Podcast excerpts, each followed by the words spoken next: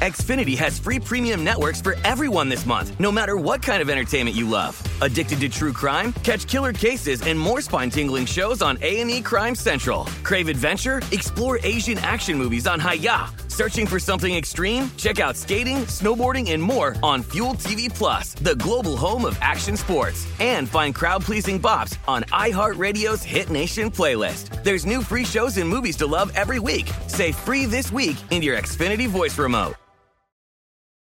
Welcome to Haunted Road, a production of iHeartRadio and Grim and Mild from Aaron Mahnke. Listener discretion is advised.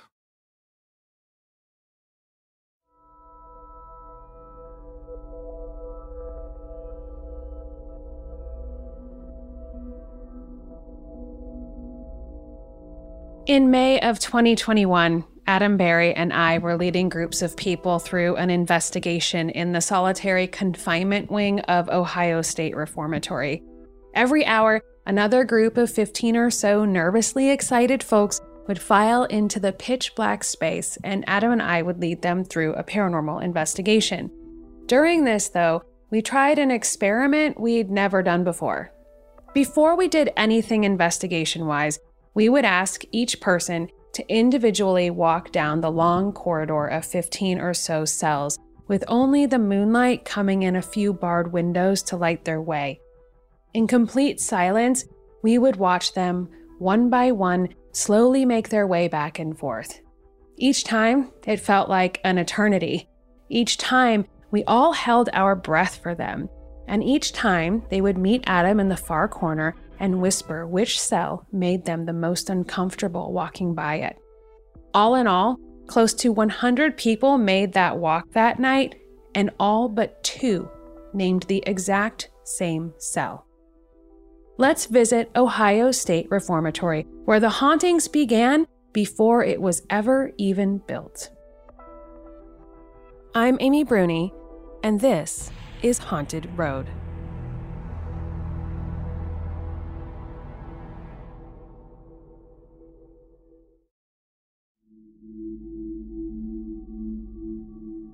Ohio State Reformatory seemed destined to be haunted. Even the land it was built on had seen plenty of casualties. Immediately prior to the construction of the reformatory, the field upon which it would later be built was used as a training camp for soldiers during the Civil War. At the outbreak of the Civil War in 1861, many northern areas like Ohio quickly scrambled to gather and organize what was left of the various militias that had at one time existed and to induct them into the state militaries. As part of this effort in Ohio, then Governor William Dennison ordered the creation of several camps across the state, one of which was named Camp Bartley, after a former governor of Ohio named Mordecai Bartley, who was from Mansfield and was located just north of the present day Ohio State Reformatory building. Later, the camp was referred to in wartime documents as Camp Mansfield, Camp Mansfield was home base for a number of local regiments, including the 32nd OVI and the 15th OVI in 1861, the 102nd OVI and the 120th OVI in 1862. The camp was occupied by other Ohio units as well when their own camps were overfull or otherwise unavailable. Many of these regiments, especially the 32nd, would see massive casualties in battle. On many occasions, though, the Grim Reaper would claim the living before they ever got the chance to step onto a battlefield to engage the enemy, especially due to disease, which killed overwhelmingly more soldiers during the war than injuries sustained in combat. Camps such as Camp Mordecai Bartley were populated by young soldiers who had never before been exposed to a large variety of common contagious diseases and were plagued by outbreaks of smallpox, measles, chickenpox, mumps, whooping cough, typhoid, and scurvy.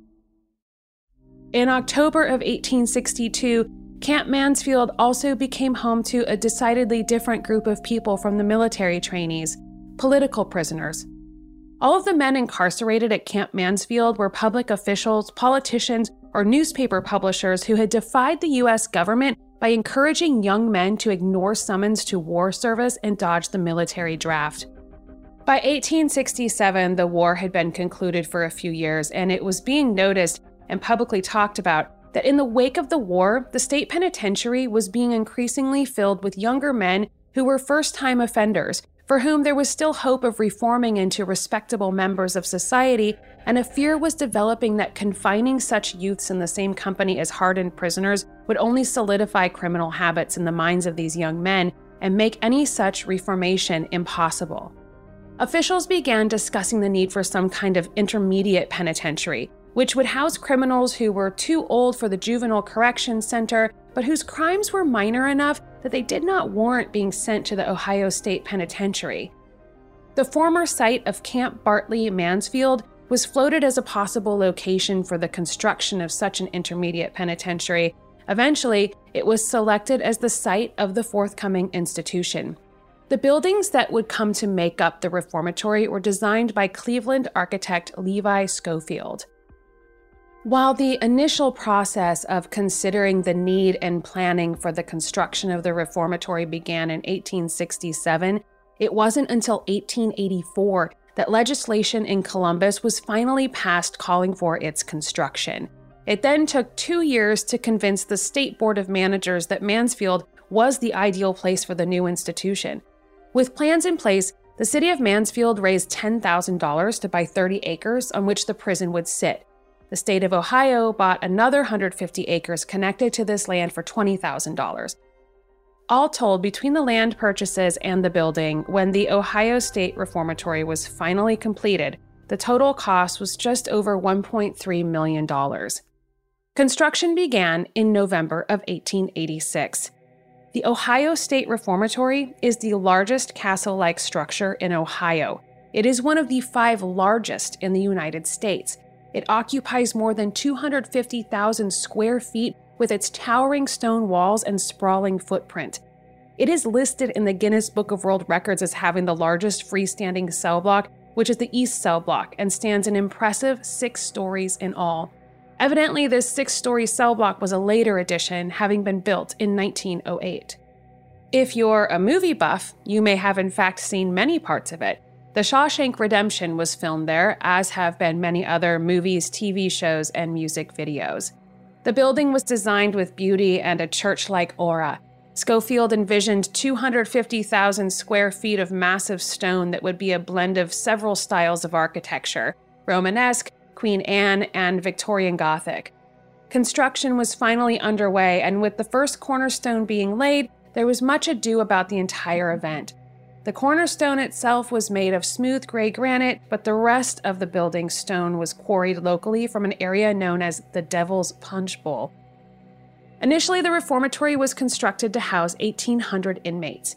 In mid September 1896, the first inmates arrived, despite the fact that some parts of the prison were not yet complete. 150 young men who had until that point been kept at the state penitentiary in Columbus. As soon as these prisoners arrived, they were put to work digging the building's sewer system, which had not yet been completed. The Ohio State Reformatory was developed along the lines of the Auburn system, which you may be familiar with from our episode on the Eastern State Penitentiary. It was also called the Silent System. One of the primary elements of the Auburn system was that while prisoners were meant to be kept in solitary cells at night, during the day they worked alongside others although were required to maintain complete silence, unlike the Pennsylvania system, which largely kept prisoners in isolation from one another almost the entire time. The idea was that communication was necessary to maintain one's sense of self. By prohibiting communication, the inmate's sense of self would disintegrate, with the result that they would be much less likely to cause problems, attempt escapes, etc. At one time, there were 1,626 men and boys who were students at the reformatory, and they were trained by 16 teachers learning subjects such as math, reading, English, economy, history, and geography. As mentioned, the prisoners learned and practiced various trades, much of which contributed directly back to the sustaining of the prison. In addition to being responsible for much of the construction of the reformatory itself, Inmates also did farm work, eventually growing and raising most of their own food.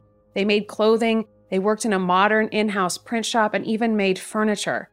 The furniture factory was opened in 1912 under the supervision of H.O. Hansen and produced high quality items that were well known for their beautiful handiwork and finishes. It was recorded in 1931 that 18,000 pieces of furniture were sold, with 150 inmates employed at that time. The prison also had a machine shop, shoe factory, and other trade facilities on site in which the inmates worked. The shoe factory made shoes of various types for men, women, and children. In 1933, there were 11,748 pairs of women's and girls' shoes made, and 25,365 pair of men's and boys' shoes sold. Styles ranged from Oxfords to high heels for women and waterproof men's boots. The grounds also had an in house fire department and lumber kiln, chapel and gymnasium, hospital, library, barbershop, power plant, and other facilities. The hospital was a 90 bed facility that employed a full staff of doctors, nurses, and other personnel. The hospital stood three stories high and extended off the east cell block in a northward direction. On the third floor, there was a medical ward, private rooms, baths, a linen area, and a room for highly contagious patients. The reformatory has its own cemetery located on the grounds. There are over 200 headstones that were placed as inmates died of old age, disease, or illness, Inmates buried there also include those who died of natural causes, but also quite a few murder victims and others who ended their own lives. These are the graves of folks whose bodies went unclaimed by their families. Graves in the cemetery are marked with the inmate number for each grave, but no names. For the first half century of its operation, the reformatory kept to its vision of primarily serving moderate criminals and intending to reform them. For many years, it was touted as one of the best institutions of its sort in the United States. Over time, however, things began to change.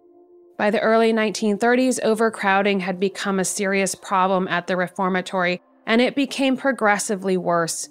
Deteriorating conditions peaked in 1978 when a coalition of churches and civic groups filed a lawsuit on behalf of the inmates, the Council for Human Dignity claimed that the prisoners' constitutional rights were being violated. There were 2,200 inmates boarded in 1978 in a facility that was meant to house 1,200. The lawsuit charged that there were brutalizing and inhumane conditions. In 1983, the lawsuit was resolved by prison officials promising to make improvements and ultimately to close the cell blocks by the end of 1986. This deadline was eventually extended. In 1987, the building was listed on the National Register of Historic Places. In December 1990, the last staff and inmates moved to the Mansfield Correctional Institute. All in all, an estimated 155,000 men and boys passed through its gates serving time for their crimes committed. As noted, more than 200 people died at the reformatory during its 94 years in operations. Deaths occurred due to several causes. As with just about any institution in which a significant number of people live in close quarters, and especially one prior to many of the significant medical advances of the last half of the 20th century, widespread illness and resultant death was a constant threat. The most serious of such threats was perhaps unsurprisingly tuberculosis. TB is highly contagious, like the common cold. It spreads through the air, when people sneeze, cough, talk, or spit, they propel TB germs into the air. A person needs only to inhale a small number of these to become infected with the dreadful condition. I feel like we're all very familiar with respiratory diseases after the last uh, couple of years. Inmates at the Ohio State Reformatory may not have noticed any symptoms of illness until the disease was quite advanced. Even then, the symptoms loss of weight, fever, loss of energy, poor appetite a productive cough and night sweats might easily be blamed on another disease. Several inmates at the reformatory took their own lives. The first, or at least the first reported, happened in mid May 1909. 19 year old Marshall Miller tore his bedsheet into strips and, with those, hanged himself from the upper bunk of his cell.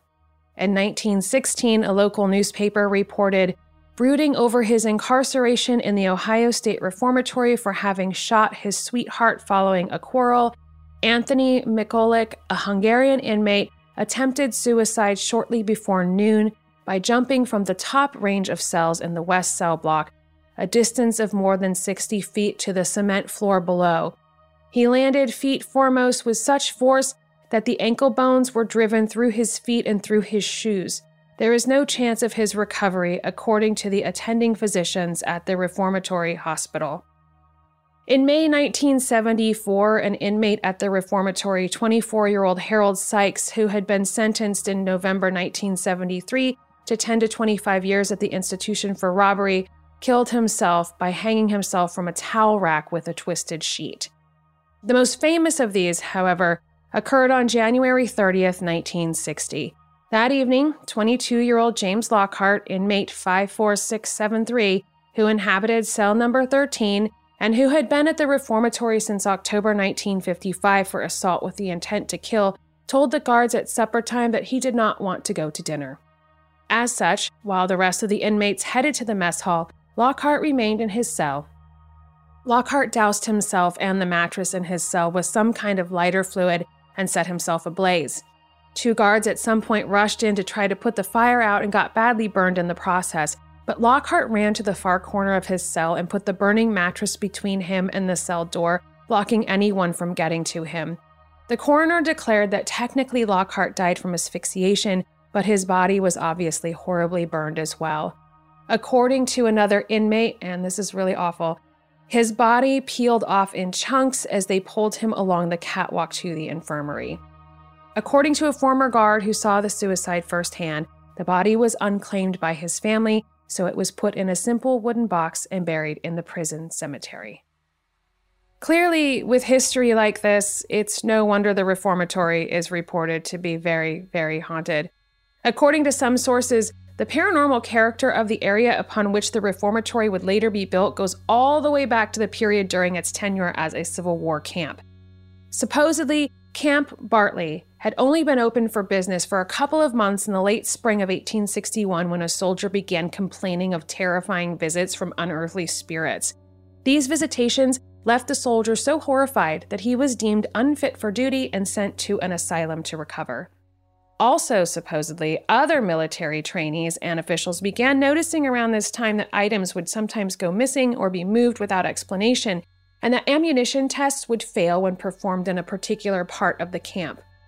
Not long after, it was common for all based at Camp Mordecai to report hearing whispers and muffled voices where there should only be silence. In the northeastern corner of the training ground, recruits even reported hearing voices that would emanate from the ground, causing them to question their sanity. Many of the haunting stories, though, have to do with the reformatory itself. The reformatory sees over 100,000 visitors a year, and reports of activity are rampant, both during daytime tours and evening ghost tours. Visitors often report rocks being thrown at them, being scratched, loud voices, including screams, cell doors slamming shut, footsteps, more shadow figures than you can imagine, and lots of full bodied apparitions. It is not uncommon for visitors to see themselves out, never to return. Many former and current law enforcement officials are associated with the maintenance of the building or come to visit for historical reasons, and they seem to get more of a response than others. But don't take my word for it. I've got my friend Greg Faketic, lead paranormal investigator at the Reformatory and retired police officer, coming up next to tell us all about the most common paranormal reports at the building and how even you can visit and experience it for yourself if you're brave enough.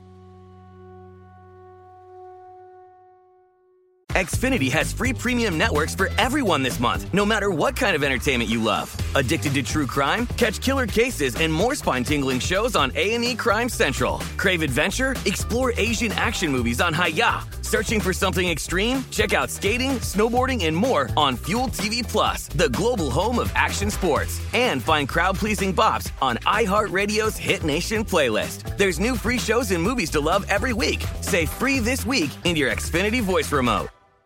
With the Lucky Land slots, you can get lucky just about anywhere.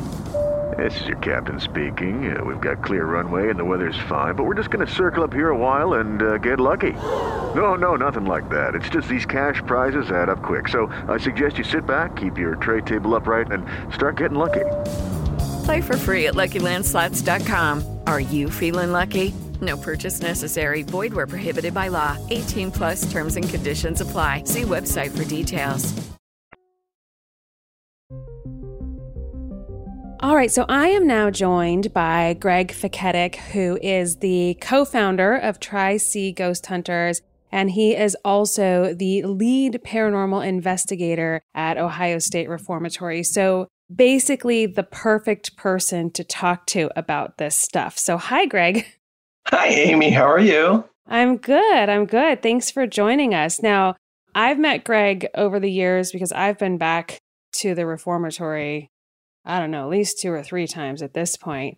And I've had some pretty wild experiences there. Now, where is it that you always stick me for those investigations? Oh, well, we put you down in solitary confinement. That's right. That's right. I knew I was somewhere underneath surrounded by darkness. That's what I remember most. Yeah, yeah that's pretty um, dark and creepy there. Yeah. So actually, last time I was there, I did a really interesting experiment. Adam was stationed with me as well. And so there's this whole row of cells that go down this very dark hallway, obviously. And every single group that came in, we would have each person walk up and down the cell block by themselves, which alone is actually quite terrifying. And then we would have them come back and secretly whisper into Adam's ear which cell was the most uncomfortable for them when they walked past it. So we did this. We I think we had four groups of maybe 15 people. And I tell you what, but then at the end we would figure out which cell it was. And the first group, every single person picked the same cell. And I don't know if you're familiar with it, but it's like you go down this kind of corridor. There's like a almost a doorway kind of in between the corridor, if that makes sense. And it was always just past that doorway, that cell on the left. And then it happened again, second, third, fourth group. There were maybe a couple people who named the very end as the scariest moment for them. But it was so strange that every single person felt that same uncomfortable, heavy feeling going by the exact same cell. And so that was an interesting experience. So, what is with that area? You, you know what? That that's that's uh, funny that you say that because my wife Kathy is attracted to that cell. She's been in that cell doing EVP sessions, and she's gotten some weird stuff. We like using the iPhone voice memo because you can see the graph. So you can basically see EVPs or whatever's going on. So she sits in there and she has her uh, recorder going. And all of a sudden, the graph is going crazy when she's not saying anything. Mm. You know, and then she stops and she plays it back, and she there's a whole bunch of movement. Like there's guys in there with her, it's really interesting that, that she captures that. And it's really interesting that a lot of people, including the, the groups that were with you, were attracted to that cell.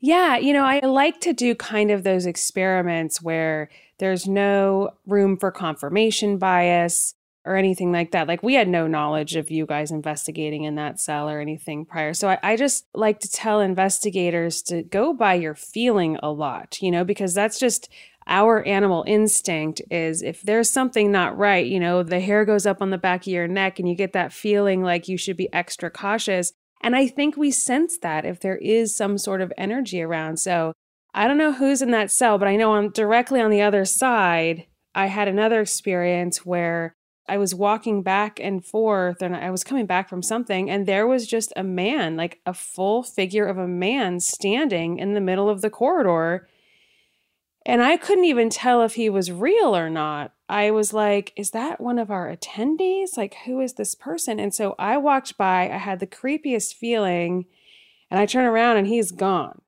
And then again, I heard people saw this shadow figure down there a lot. So is that something else you've heard in that area?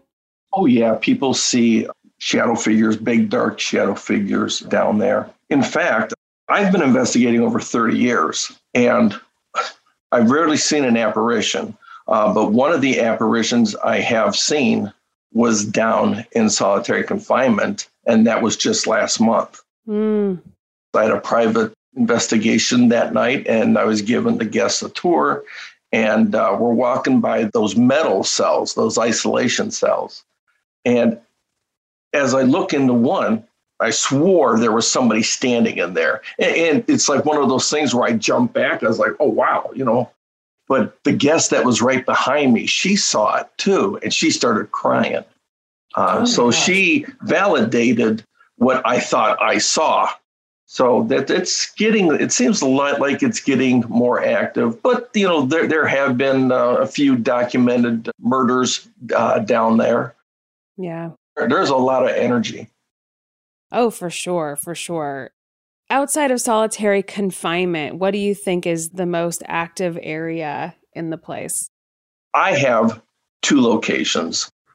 The whole third floor in the administration portion, which is kind of weird because it was administration. Inmates weren't really there, but they're probably wandering around.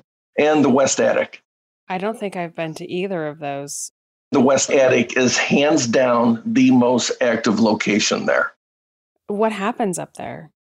Oh man, you get we get stuff thrown at us. Uh, you'll hear footsteps. You'll be touched.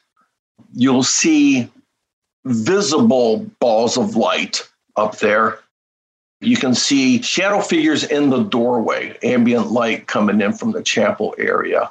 People have been attacked up there. It's just a really, really intense feeling. I've I've had experiences up there that I can't explain. You know, I've I've been touched, but it, it, it's really dark up there, Mhm. and sometimes you can feel an ice coldness walking around you.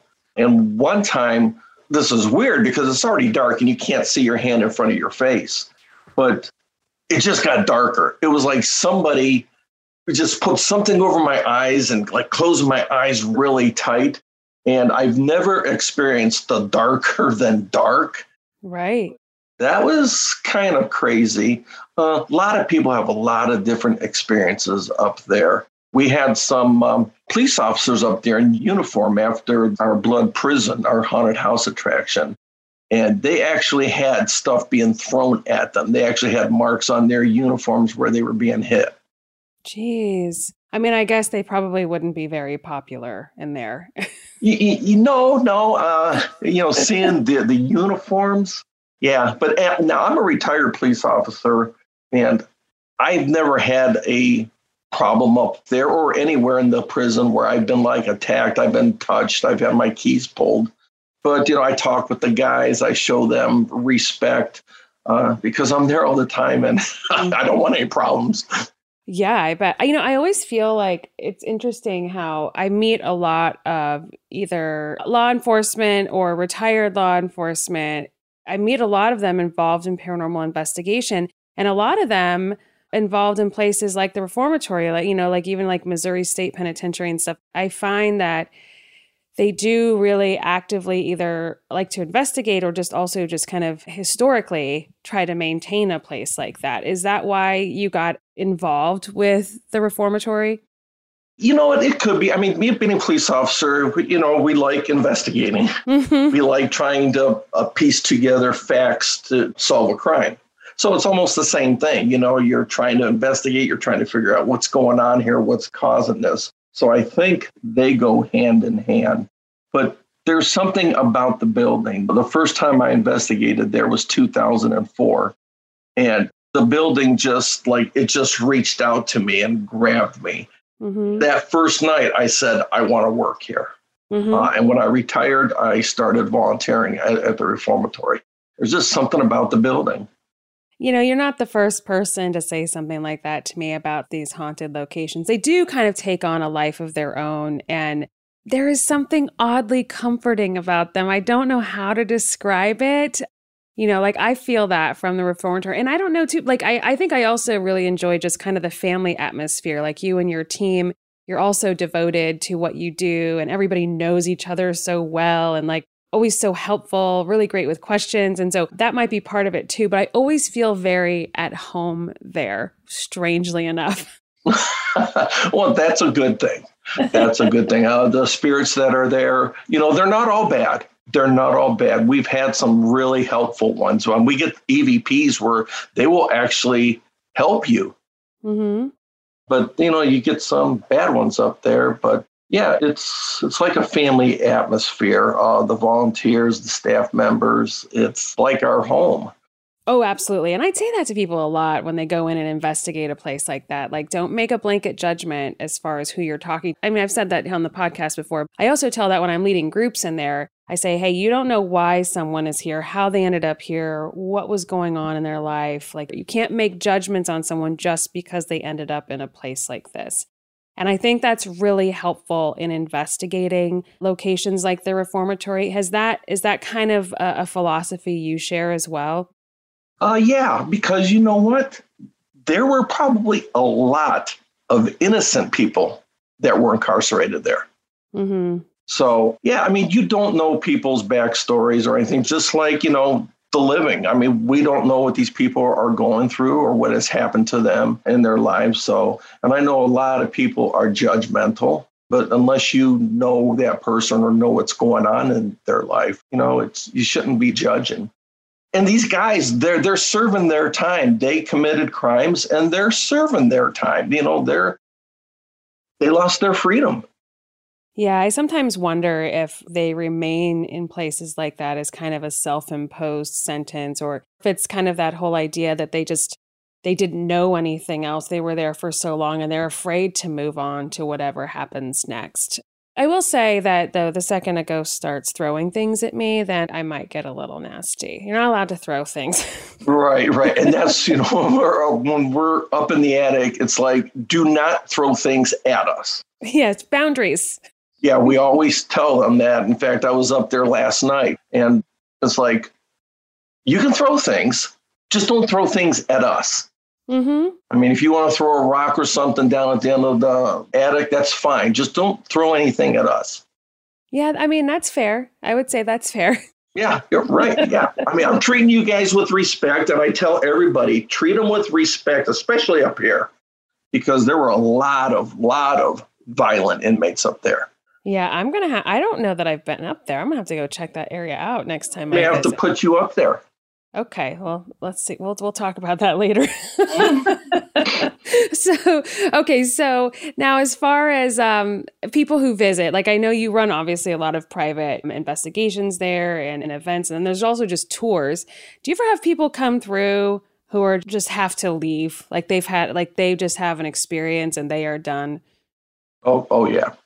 Oh yeah, that that that happens. It happens on the private hunts. It happens on the public hunts. It even happened like during the day tours. Yeah, I feel like those would be the ones more apt to that because I feel like they're probably taking the tour, not really thinking about ghosts, just really wanting to learn history. And then if something happens in that instance, they'd probably be more, you know, likely to vacate the premises pretty quickly. Are there any more memorable instances of that you can think of? Well, I mean, I don't work day tours, so uh, I'm there at night, uh, which I love. I do know of one incident where a woman was taking photos. Uh, she wasn't investigating, she was taking photos. And she was up on the third floor uh, in the administration portion and took a couple of photos. One of the photos freaked her out.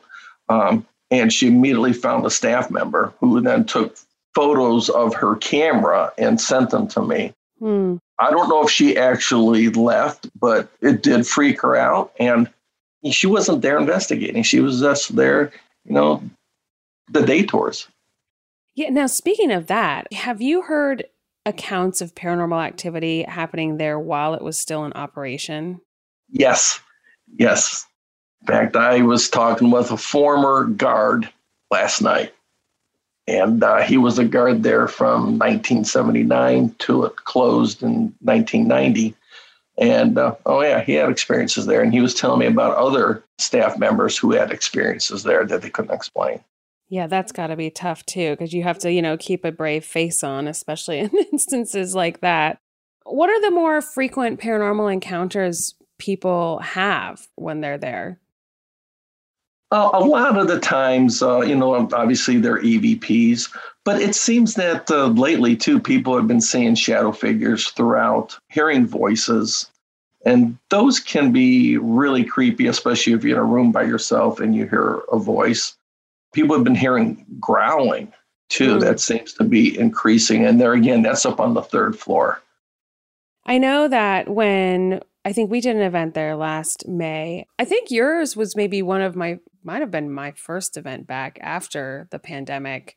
I think it was actually because I remember just being like, wow, people, you know, and it was just, it was this whole, like, it was the first time back in so long. I got emotional a few times because I love meeting other investigators and fans of the paranormal. And it's like one of my favorite things to do. And to not be able to do it for almost two years was very hard. Actually, at that point, it was just a year and a half, but it was long enough that I felt it. I think that that too was one of the first times people were investigating there again. Do you think that having the space empty for so long and not interacting, do you think that affected the haunting in some way? I, I think it did, especially in one area. There again, up in the third floor admin, uh, we were actually having people get physically attacked up there. A lot of people were getting scratched on the back. Jeez. I mean, I was up there. I, I was doing a tour for a private investigation. And all of a sudden, a guy said, ow, complaining about a burning sensation on his back. We lifted up his shirt, and there's these really, you know, they almost look like bruises on his back. So there was a lot of attacks up there. And that was like after the pandemic. In fact, the most of them happened between March and May of last year. Ah, yeah, and that was right when you started going back. I feel like they must have been used to being alone for a while. Yeah, yeah, and we couldn't figure it out. And in fact, it's the same area that that woman captured something weird on her camera. Hmm. So th- there was something going up there. I mean, it's died down now up there. We haven't really had any attacks, but of course, uh, we haven't had any paranormal events. Sounds like you need to have people sign waivers, Greg. it, it's funny because when I when I'm up there giving the tours, I'm like, okay, everybody, you you did sign your waivers, right? yeah. Usually, I'm afraid people are going to fall downstairs or something, but that sounds pretty intense. the whole scratching thing. yeah, yeah. I always hear that, that when people have that experience of being scratched, it doesn't necessarily feel like a traditional scratch. It often presents as kind of either a, a burning sensation or an ice cold sensation. Mm-hmm. So, yeah, I, I hear that time and time again. I don't know how that works. I don't know why. You know, sometimes people associate the idea of like scratches with something negative or demonic, but in my experience, it's many times something either or, a person, uh, the spirit of a person just wanting either you to leave or sometimes they're just really desperate to get your attention. You know, it's almost like when you think of someone like, you know, trying to save themselves or grab onto something, they just kind of uh, get overlay, you know, kind of overshoot the basket, as they say. So it can mean one, you know, a couple of different things in conjunction with other evidence that may present itself at the same time. I agree. I mean, you know what? We don't know, you know, what it's like on the other side. And here we are, we got investigators trying to communicate. Right. Maybe that's they're trying to communicate back.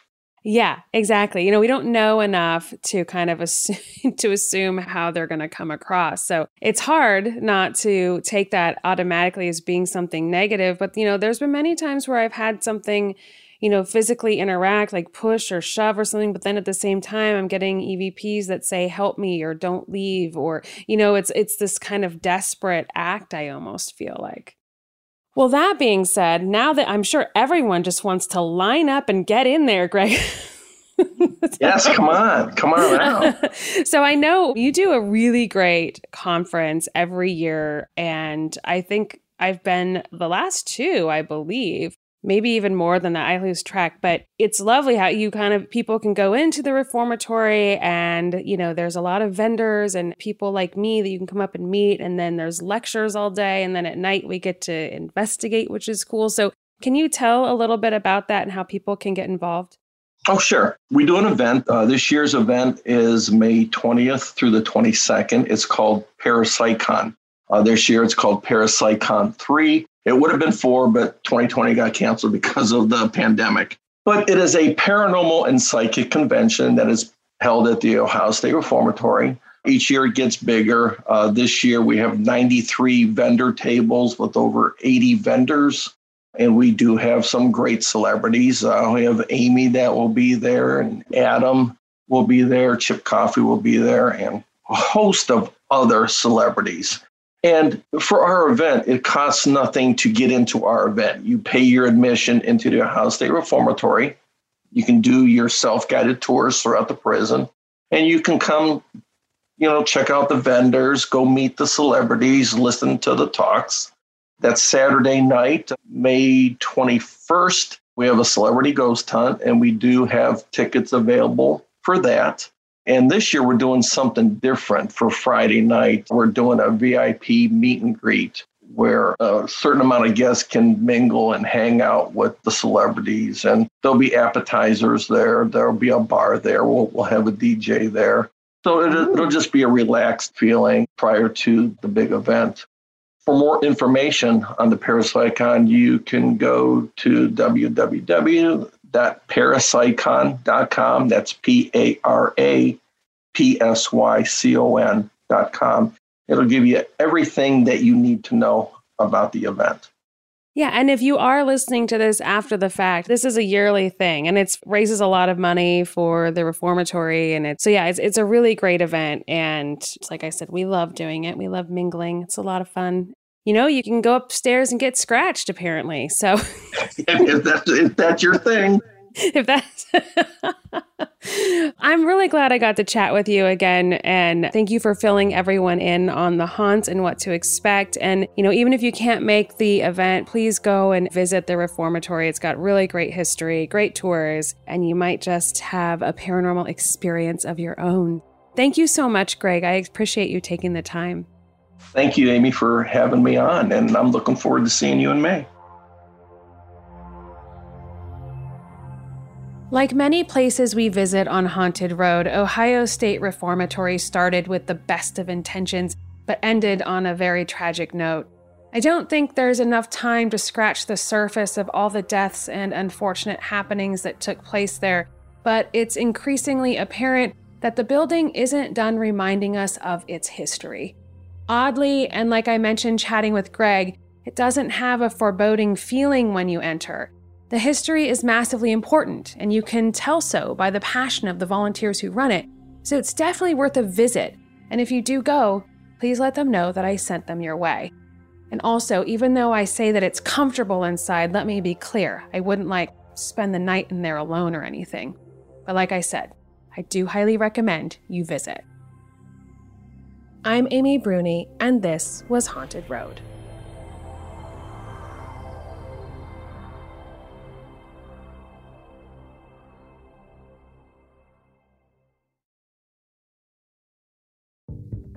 Haunted Road is a production of iHeartRadio and Grim and Mild from Aaron Mahnke.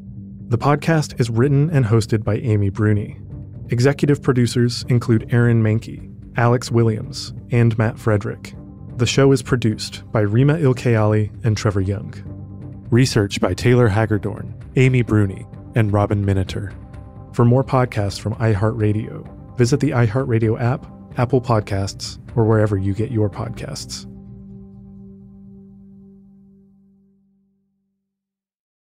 Xfinity has free premium networks for everyone this month, no matter what kind of entertainment you love. Addicted to true crime? Catch killer cases and more spine-tingling shows on A&E Crime Central. Crave adventure? Explore Asian action movies on Hi-YAH. Searching for something extreme? Check out skating, snowboarding, and more on Fuel TV Plus, the global home of action sports. And find crowd-pleasing bops on iHeartRadio's Hit Nation playlist. There's new free shows and movies to love every week. Say free this week in your Xfinity voice remote.